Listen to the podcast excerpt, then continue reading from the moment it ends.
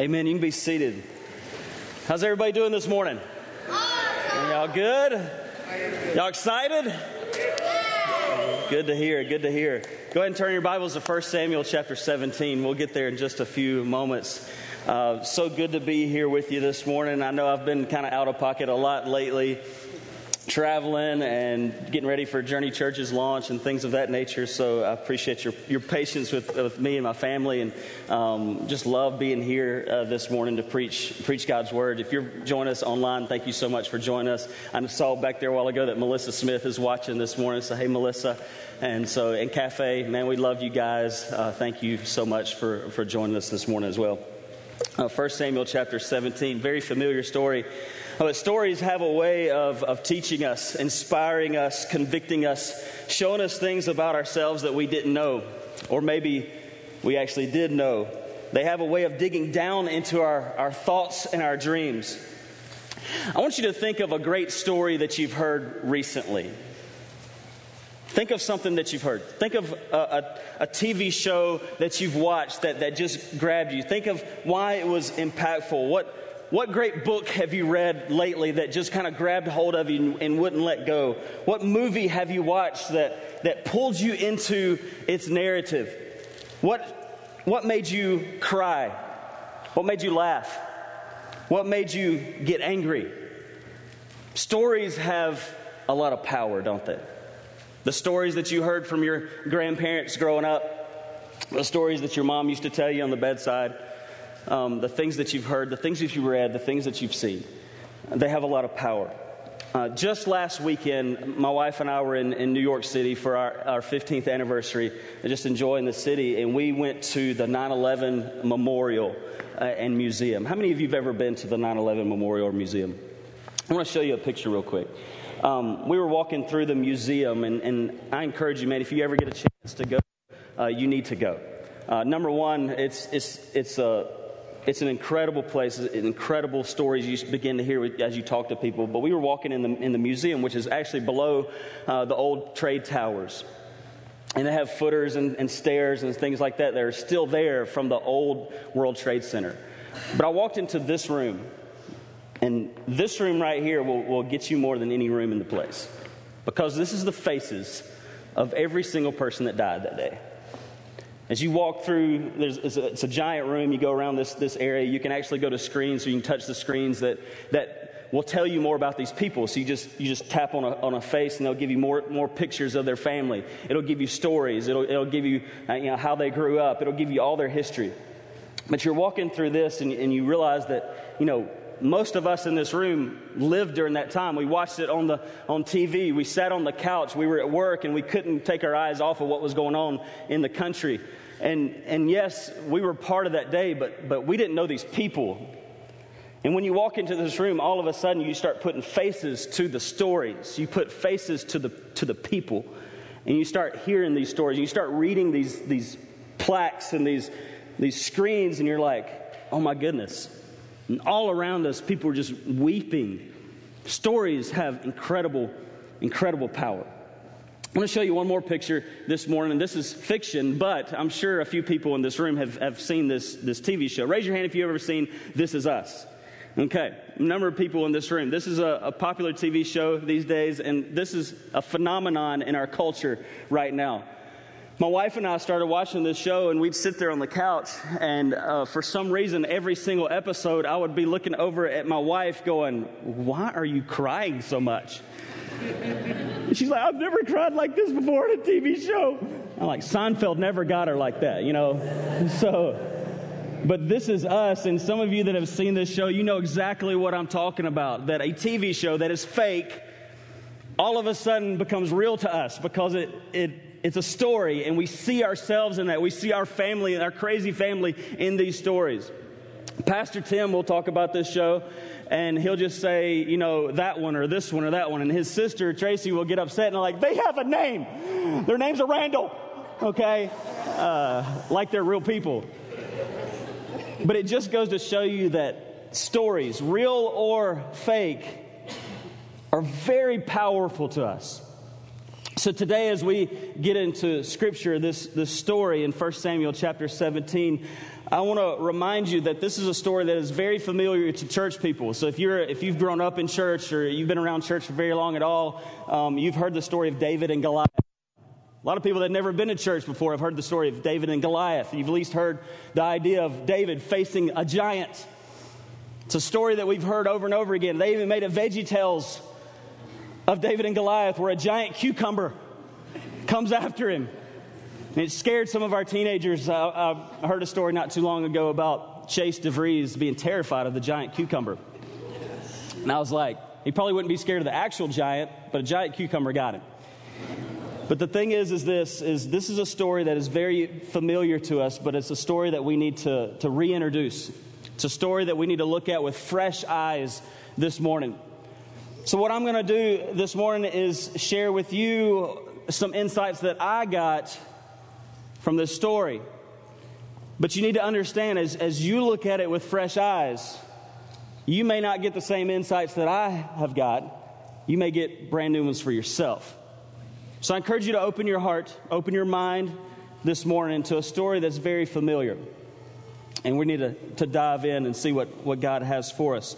But the story starts like this it starts with, with the, the Philistine nation and the Israelite nation fighting each other. And they were gathered on these two hillsides. And I looked up these hillsides just to see how giant these mountains were and how deep the valley was and all that kind of stuff. And I realized that the, this, these mountaintops or these hillsides and this valley looks a lot like Tennessee. You go to like eastern Tennessee or eastern Kentucky, you see these just rolling hills. And on the side of these rolling hills, they would gather and just stare at each other and, and shout insults at each other. And then one day, this, this giant man, this giant of a man, walks into the valley named Goliath. Eh, this man named Goliath walks into this valley and looks at the nation of Israel and says, I defy your God. You are nothing. You're a bunch of dogs. Send a man to fight me and if I kill him, you will be our slaves. But if you kill me, we will be your slaves. So you kind of got the scene. You got these two little hillsides. You got this, this shallow little valley there with this giant man looking up at this nation of Israel going, Bring it. Bring it on. I can take any man that you have, any warrior that you think is tough enough, any person that you think is bad enough that, that can take me down. I will destroy them. And day after day, these insults came. And it's really interesting in verse number 8 of chapter 17 of 1 Samuel, it says this Goliath stood and shouted a taunt across the Israelites. Why are you all coming out to fight? He called. I'm the Philistine champion, but you are only, only, okay? You are only the servants of God, servants of Saul. Choose one man to come down here and fight me. If he kills me, then I will be your we will be your slaves. If I kill him, you will be our slaves. I defy the armies of Israel today. Send me a man who will fight me. And when Saul and the Israelites heard this, they were terrified and deeply shaken. We're going to get back to this just in a few minutes, but you need to understand this picture in your mind. Uh, the Bible tells us that Saul was a giant man himself. He was probably somewhere around seven feet tall, and he was a warrior himself. Bible says that he was somewhere around head and, and, head and shoulders above the rest of the Israelites. So this guy towered above his servants, towered above his army. And even he was terrified and scared. Even a man who was the king of a nation was terrified and scared. And I love the next two words in verse number 12. You got a whole nation of, of warriors, a whole army terrified. And the next two words, just like a great story would have, has a turn in it. And verse number 12 says, Now David, now David comes on the scene. David, much like our teenage boys here, this would be like a Mason Willingham. Okay, this would be somebody like him. Stepping up, his dad says, You've kept the sheep all these, all these days. Now I need you to go check on your brothers. I want you to take them some food, some cheese and crackers, see how they're doing, and, and, and send a report back to me. So David does exactly what his dad asked him to do. He got somebody to watch the sheep. He goes to the battlefield. David walks up on this, on this scene of what's going on. He walks into the, the, the tent area, the, the compound there, and the guys are getting ready for battle. They're getting ready for war. They're putting their swords on, they're getting their spears, they're putting their armor on, and they're talking a bunch of junk. They're like, we're going to get him today. We're going to face Goliath today. We're going to take down the, the Philistine army today. We're going to go take care of business. And David sees what's going on, and then, and then they start walking to the valley, walking to the hillsides. And David sees what's happening. They're standing on this hillside, nobody's advancing. All of a sudden, Goliath steps forward and he does what he does every single day. And the Israelites start shaking in their, eh, shaking in their armor. All you can hear is, is male, you know, armor and, and helmets and stuff just rattling, like the Tin Man. Terrified of what's, what's up ahead. And David looks at this scene and is like, what in the world is going on here? How can you let this giant, how can you let this nation defy you like this? Do you not know who you are? You are the army of God. You're the people of the Lord. Why are you going to let this giant do this to you? This teenage boy stands in front of this army and says, Somebody has to do something about this. So, he gets this crazy idea, as a Mason, Mason Willingham type kid would do. Am I right? 14, 15, 16 year old teenage boy, a lot of testosterone, gets out there and says, I think I can take him. Now, from a distance, you realize a giant still looks small, right? He's like, I could just see him going, he's only about that big. Yeah, he's not too bad. I can take care of him. So David starts talking this, this, this plan up, and his brothers come to him and says, You're a fool. Who do you think you are? Why are you even out here? I, I know your heart. You're, you're just a prideful little kid. You think you're something. And they start just berating him right there in front of everybody. And David says, You know what? I've been taking care of my dad's sheep. When a lion came and tried to take a lamb, I took, I took the lion down. I killed the lion. When a bear came and attacked the sheep, I took care of the bear. And I'm pretty sure that God's going to take care of this giant. And I'm going to be the man who steps forward and does something about it because you guys are doing nothing.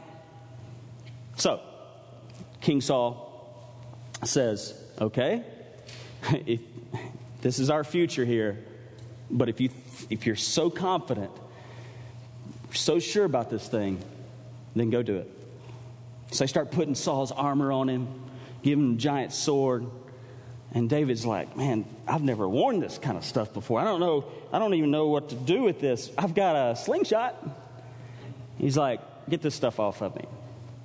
So you know the story. If you've heard it before, he picks up five smooth stones, puts them in his bag, starts walking down that hillside. Remember, the hillside is just, just a rolling hill. He starts walking down by himself, and he walks down into the valley, and he sees this giant and this giant starts shooting taunts at him. My dog that you come at with me with a little stick. You know, who are you? He says, David says, Today, today God's going to take care of you. And he starts slinging that slingshot around and he lets it go. And where does the stone go? Between the eyes of Goliath, hits him right between the eyes. And they say that a shot like that with somebody that was that good at a slingshot, which he, he would have been practicing every single day, a shot like that would be like a, a bullet to the brain. And Goliath pops forward and falls on the ground, and David gets on top of Goliath. And the most, one of the most gruesome parts of the entire Word of God, he picks up Goliath's sword, which was giant and heavy, and he just picks it up as far as he can go and, and cuts Goliath's head off.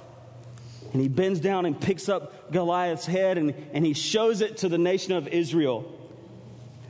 And they start cheering. And then he shows it to the nation of the Philistines. And they don't cheer, they run. And the battle was on.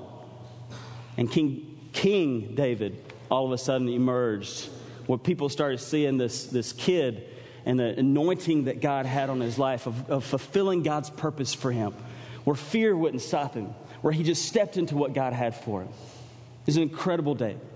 And around 4,000 years later, we're start, still talking about this story. Stories have power. I don't know where you see yourself in that story. Many of you have heard it for years and years. That's just another time you've heard it. But I hope that you see it in a whole new light. I want to share with you a few things that just really stood out to me, and I hope they stand out to you. And we're going to kind of go back to the passage. I'll read the actual passage a little bit uh, this morning, but this is the first one. What shuts down the heart of most awakens the heart of a few. What shuts down the heart of most awakens the heart of a few. In verses 23 through 26, I want you to look at this. It says this As he was talking with them, as David was talking with them, Goliath, the Philistine champion from Gath, came out from the Philistine ranks. Then David heard him shout his usual taunt to the army of Israel. And as soon as the Israelite army saw him, they began to run away in fright. Have you seen the giant? The men asked. He comes out each day to defy Israel. The king has offered a huge reward to anyone who kills him, and he will give that man one of his daughters for a wife, and the man's entire family will be exempt from paying taxes. Now, I don't know if it was the, the promise of a woman to marry or the promise of no more taxes that got David going. How many of you'd be like, if the government say no more taxes in my whole life, you'd go for it? You'd like, I'm going after this giant, I don't care. Um, and in verse 26, David asked the soldier standing nearby, What will a man get for killing this Philistine and ending his defiance of Israel? Who is this pagan Philistine anyway, that he is allowed to defy the armies of the living God? You see, in this world, God has purpose. And God has a purpose for every single one of us. Every follower of Christ, there's an incredible purpose on your life. It's a great commission. We're supposed to reach this world, advance the kingdom of God. But the thing is, is so many times when we're presented with the purpose or we're presented with the idea of trying to win people to, to the Lord or, or stepping into something that's uncomfortable, our hearts get afraid and we, we become fearful. And it shuts down the heart of most people.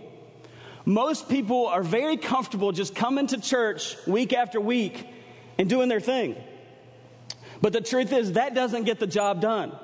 That doesn't advance the kingdom of God like He asks us to advance it. And it shuts down our heart. But the thing is, what shuts down most people's heart awakens the heart of a few. David stepped into a scene where their hearts were completely shut down. They weren't budging.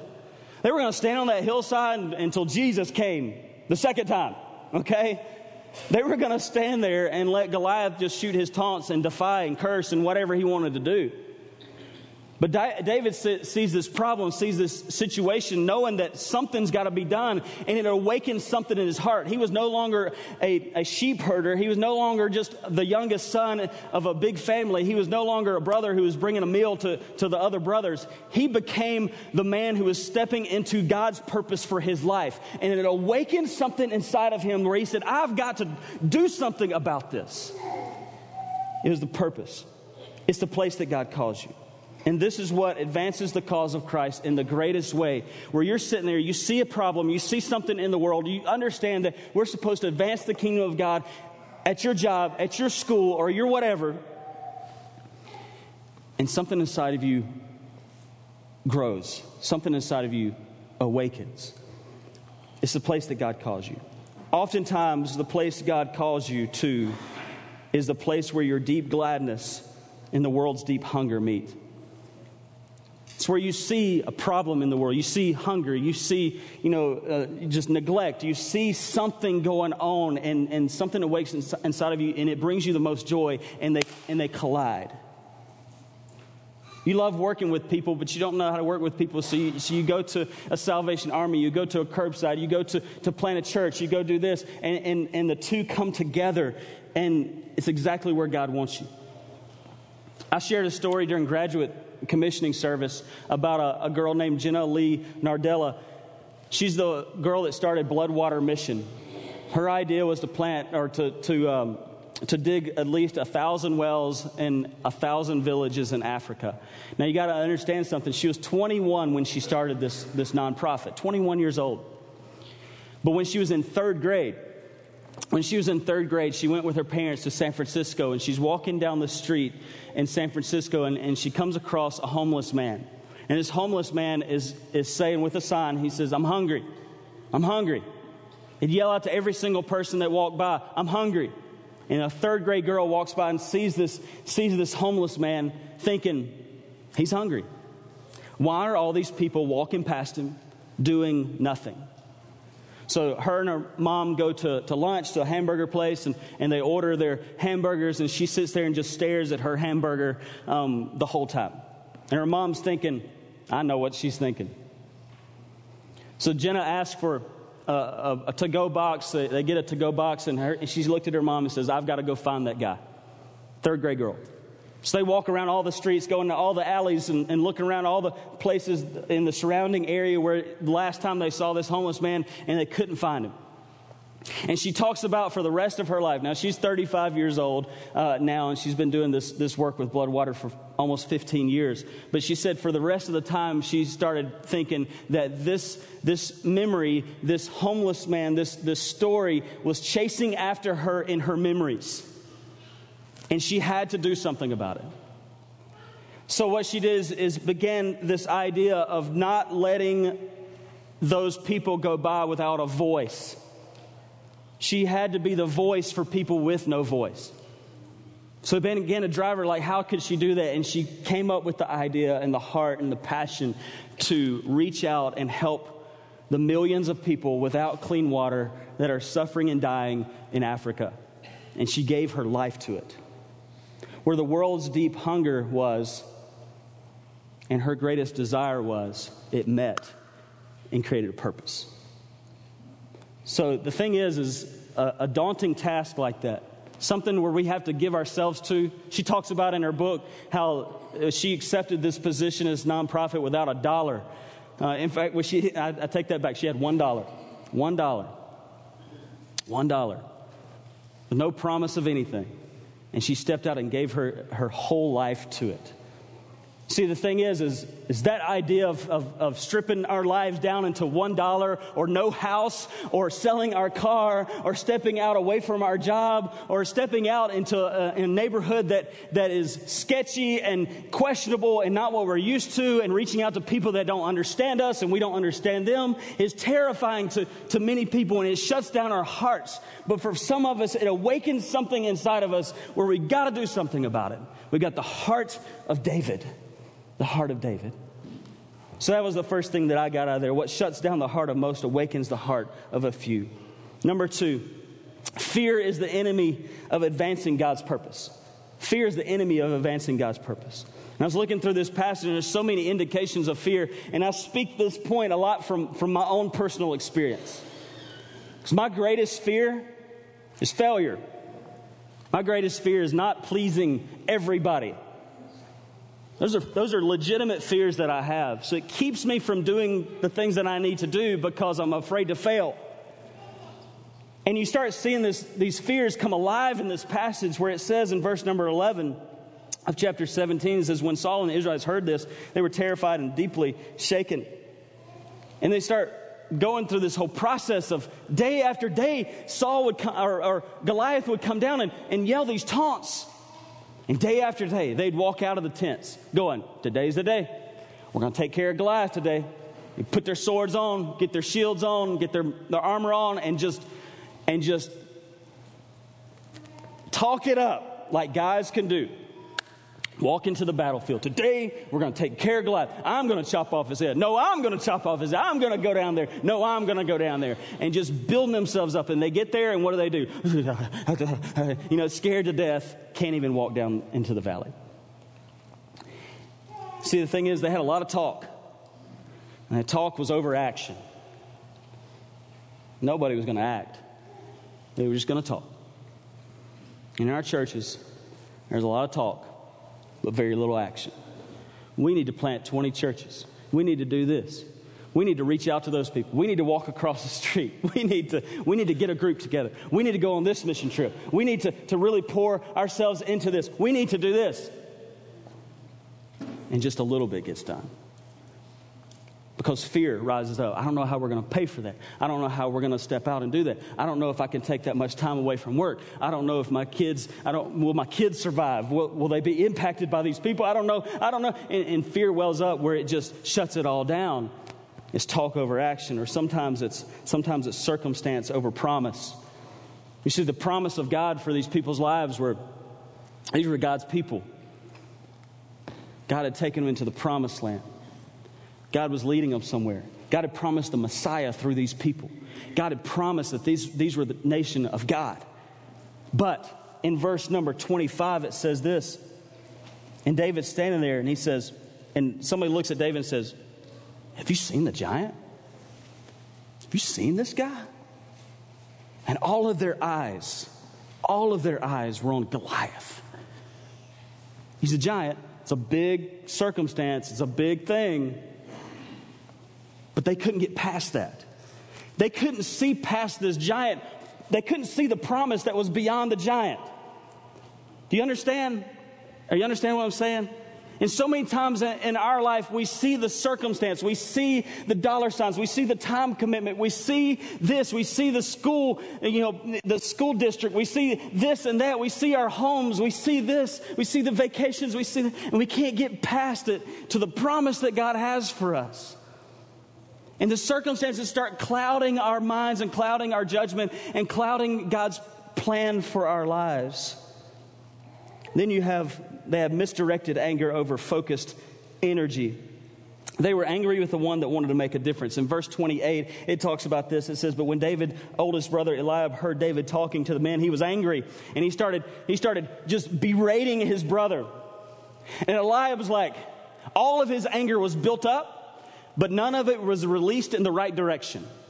All of it was released towards his brother instead of towards Goliath. You've seen churches do this over the years. I don't know if you've ever been part of a church like this. I, have been uh, not part of a church like this, but seen churches like this where they throw hymn books at each other because of the color of the carpet. Anybody ever heard of a church doing anything like that? See, that's misdirected anger. And the, the focus of energy is totally wrong. It's against each other, it's disunity. When we as a people should be the most unified people in the world for a common purpose and a common goal. So, as we think and we, we think about our own lives, we don't need to direct anger at, at, at the wrong things. We need to focus our energy in the right direction and go forward with everything that God's got for us. And then the biggest one for me is the lies over reality. In verse number 28, again, it says, I know your pride and deceit. You just come here to see the battle. David, you're so prideful. You're just so deceitful. You've, you come here for no other reason than to see what, what we're doing here. Just a bunch of lies. And the thing is, is, is none of them were based in reality. And what I've learned that, that sometimes the biggest liars in my life aren't other people. They're me. Anybody with me? Sometimes the biggest liar in my life is me. You can't do this. You're a failure. You're a loser. You can't step out there like that. And the worry and the lies start building up to a point where you that it crushes you and you don't advance God's kingdom. You don't advance his purpose in your life because you believe lies that are have no basis in reality. These things probably won't happen. Probably won't take, you know, take into effect. But you believe they've already been They've already happened. So you just stop. I'm not going to go any forward because it could happen. It's just like my grandma used to say, son, you need to be careful going home because you could die, you know, things like that. In other words, she wanted me to stay there a little bit longer. I was like, Grandma, I live right across the field. I mean, I don't even have to get on the road, you know, to go home, right? But she was always worried about me going anywhere because of the potential for harm. So what did it do? It kind of kept you home kept you from doing anything. And that's, that's Satan's trick. That's your flesh's trick, just to get you afraid, afraid of what could happen, afraid of what, what might happen when they probably won't. And that's what David was facing. The third thing is this victory doesn't happen when you get on the battlefield, it happens in the wilderness. Victory doesn't happen on the, when you get on the battlefield, it happens in the wilderness. You see, David made sure that he understood, or the people understood, and he reminded himself that, listen, when he was back in, on the sheep field, that at one point lions and bears would come to attack. They wouldn't come to attack him, they'd come and attack the lambs. And I started realizing something about this, and I've never seen this in this story before, I never understood this part. But the lions and bears came, to, came after the lambs. Lambs are just a little animal. He could have come up with excuses. He could have, he could have said, you know, whatever. He could have come up with any kind of excuse to his dad and said the lamb was gone. Sorry, because a lion took it. But this is the thing the lions and the bears came after the lambs. Goliath came after the nation and came after God. And you will never be able to stand against the Goliaths that come after the big things in your life until you can take care of the things that attack the little things in your life. You see, there's plenty of things today. There's plenty of things today that will come after us, that will try to destroy the way that we think, that will try to destroy the way that we live, that will try to destroy God's path for us today. And those are all little things. And the thing is that they're, they're lions and bears. They're, they're scary. They're, they're bad things. But the thing is, what they're coming after is just little. It's just little. But David thought enough, he was faithful enough when nobody, nobody was looking, where he stepped out and he chased down these lions. He would take the lions and the bears down and he would kill them just to get the little thing back, the little lamb back. So when he faced, he saw this Goliath down in this valley, he says, I'm pretty sure I can take care of him because every single time, every single time when the lions and the bears came against a little lamb, I did what I was supposed to do. But now that this Goliath is coming against the nation and coming against our God, I'm going to do what's supposed, what I'm supposed to do. So today, I don't know where you are, and you're thinking, man, I, it's nothing big attacking my, my family right now. It's nothing big attacking God's purpose for me right now. But the thing is, is every single day, every single moment of every day, there are lions and bears attacking the little things in your life attacking the way that you think, attacking your attitude, attacking just the, the, the, small conversations that you have with your kids and with, have with your wife or your husband. And the thing is, is, is you have to take care of those first. Today is preparation for what God has for you tomorrow. Today is. Teenagers always get this idea, and I've talked to a million of them in the last 15 or 20 years and they always get this idea of, of, of, of, greatness and doing something big for God and, and, and just giant. A lot of them have giant pictures, especially when they're growing in their faith, have giant pictures of what God can do. And then you'll ask them, Well, are you reading your Bible and praying? Well, no. You'll never get to what God has for you until you can do the little stuff. You've got to take care of the lions and bears that attack the little before you get to the Goliath that attack the big. The next thing is this quickly your uniqueness that may seem like a weakness is actually God's opportunity to show his strength.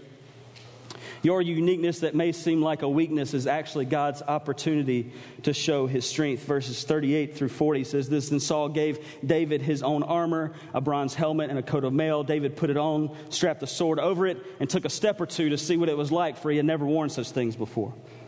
I can't go in these, he protested to Saul. I'm not used to them. So David took them off again. He picked up five smooth stones from a stream and put them into a shepherd's bag. Then, armed only with his shepherd's staff and sling, he started across the valley to fight the Philistine. See, this is so unusual. A boy, unarmored, facing a man who is completely armored, a man of war from his youth, walking out with just a sling and a few stones. The thing is, is he tried the armor, he tried the sword, and it wasn't him. So he gets what is him, and he goes and fights the battle. You see, he was unique.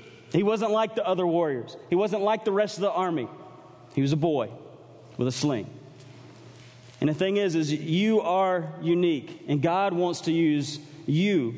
He doesn't want to use you trying to be someone else. He wants to use you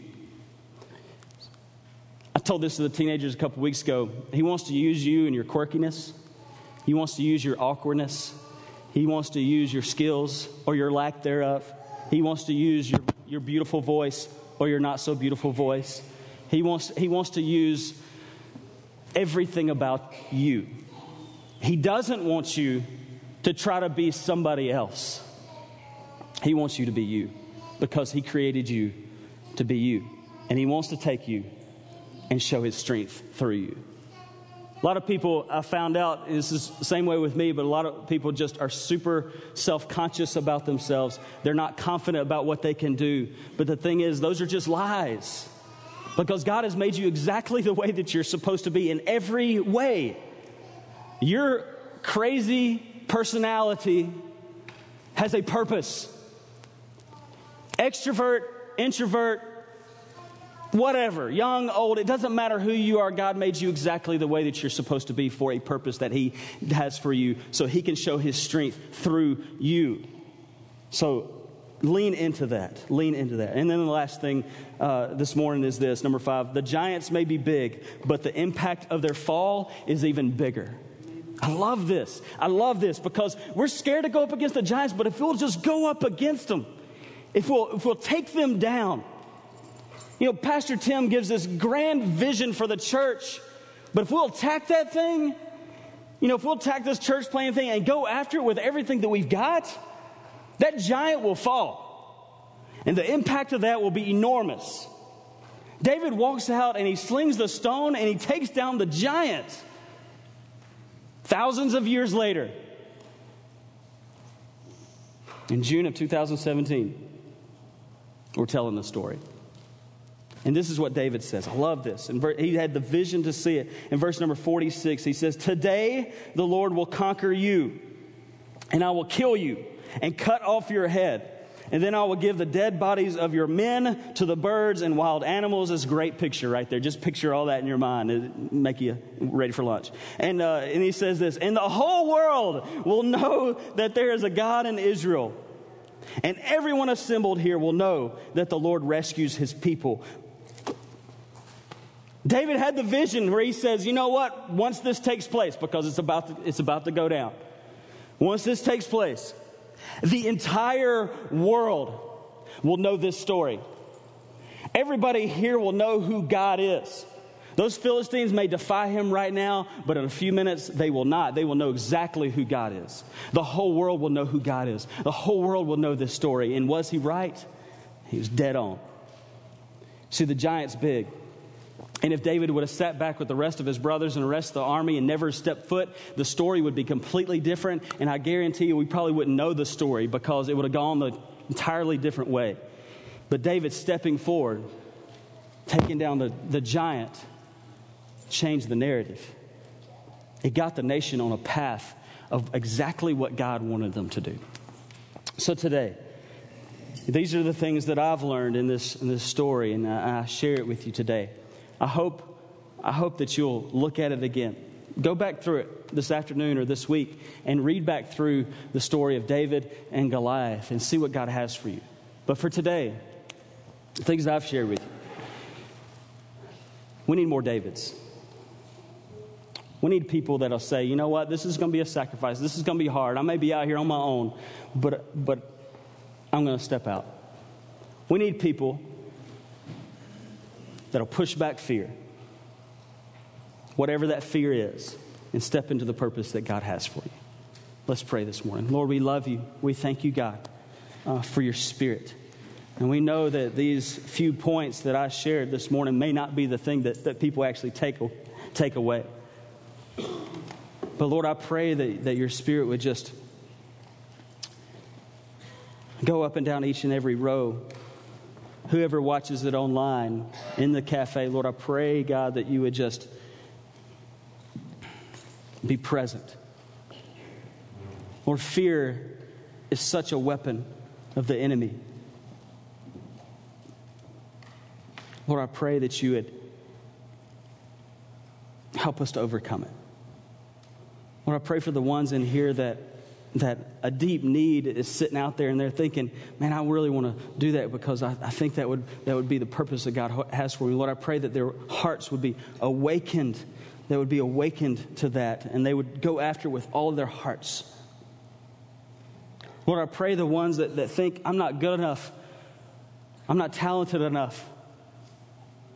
Lord, I pray that they would understand that their uniqueness, the way that God made them, is exactly the way they're supposed to be, and they fit into the purpose that God has for their life.